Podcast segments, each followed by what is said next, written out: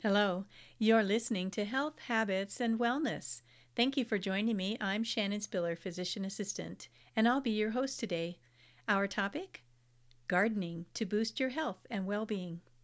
Gardening is therapy for most people and has been shown to improve self esteem, sleep, and reduce stress. According to the World Health Organization, good health means more than just the absence of bad health symptoms. It means the presence of positive emotions, quality of life, sense of community, and happiness. The health benefits of gardening range from increased nutrients in your diet to staving off chronic disease. There's no better time than now as we are all taking precautions during this COVID 19 pandemic. Gardening just might be what will bring the family together on a project that will not only benefit your health, but will get everybody out of doors in the fresh air and sunshine as well as provide the satisfaction of growing something that you and your family can savor for breakfast, lunch, and dinner, as well as share with others. The most popular veggies grown are tomatoes, cucumbers, sweet peppers, beans, and carrots. Growing your own produce makes you more likely to eat nutritious fruits and vegetables and to get the recommended five servings of fruits and vegetables per day. There are so many resources available online. Just this week, I Googled how to grow potatoes in a bag. I got a lot of really great information about what to do and what not to do. Guess what? I have potatoes growing in a bag in my garden. Once you've picked your location, selected your food choices, you are ready for an abundance of homegrown happiness. Here are some fun facts about the health benefits of gardening.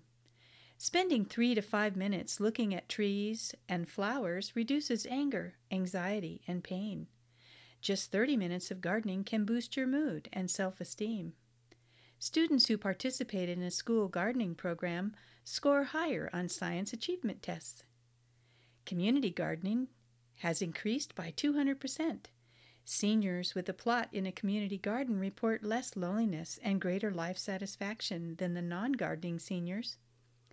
Seniors who garden daily reduce the risk of dementia by 36%. One in three Americans are growing a garden. Before we go, here are some safety tips. Protect your skin from sunburn. Areas most often overlooked are the scalp, the back of the neck, the ears, and the tops of the hands and feet. It's important to apply sunscreen to these areas. Did you know that 5 to 10% of skin cancers appear on the eyelids?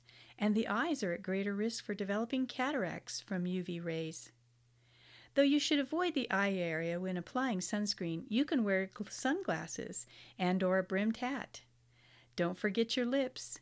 Cancer of the lips has up to 20% greater risk of metastasis or internal spread, so wear a lip balm with a sun protective factor of at least 15. I hope you find these tips to be helpful. We are all busy. My goal is to help facilitate your wellness, to inspire healthy habits, and to make a positive contribution to your well being. I look forward to partnering with you on your health and wellness journey.